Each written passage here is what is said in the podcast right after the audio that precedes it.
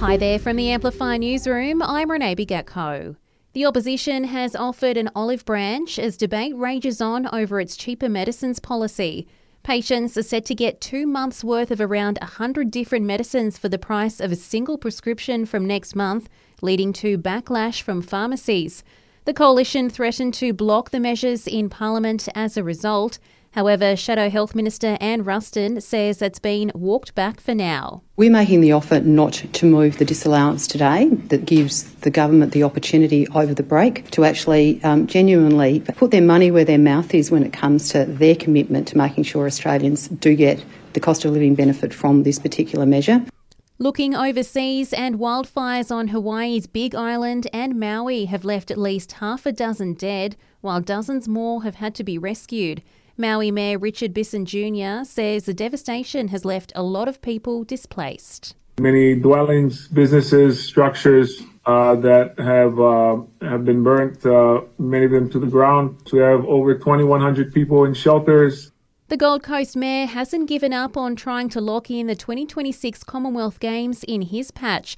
Tom Tate says the federal government could be doing much more to bring the big event his way rather than allowing it to go elsewhere now Victoria isn't hosting. The Federal Treasurer, Chalmers, can at the stroke of a pen agree to reprovision the funds was going to be spent in Victoria for the Gold Coast Games.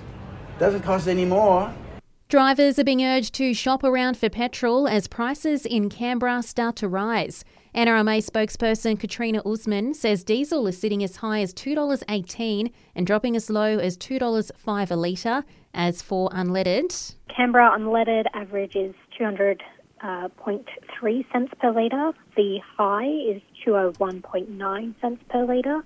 And the lowest price in Canberra for regular unleaded is 190.9 cents per litre. Public consultation on a new bill to introduce a Disability Inclusion Act for the ACT has kicked off. Member for Yerrabi Suzanne Orr says the bill will put plans in place across our community to make it more inclusive for people with disability. This is really important uh, because we know that one in 10 people with disability experience discrimination on a regular basis. Uh, and we know that there's over 80,000 people in the ACT who identify with having a disability. So this is really an area where we need to do better. The new high school in Jerrabomberra is set to double its capacity with plans lodged for the second stage of its build. Stage 1 will accommodate up to 500 students and will be completed by the end of the year. And if you're a fan of American fast food, this one's for you. Burger giant Wendy's is heading down under, signing a deal to roll out 200 stores across the country by 2034. And that's the latest in news. We'll have another update for you right here later this afternoon.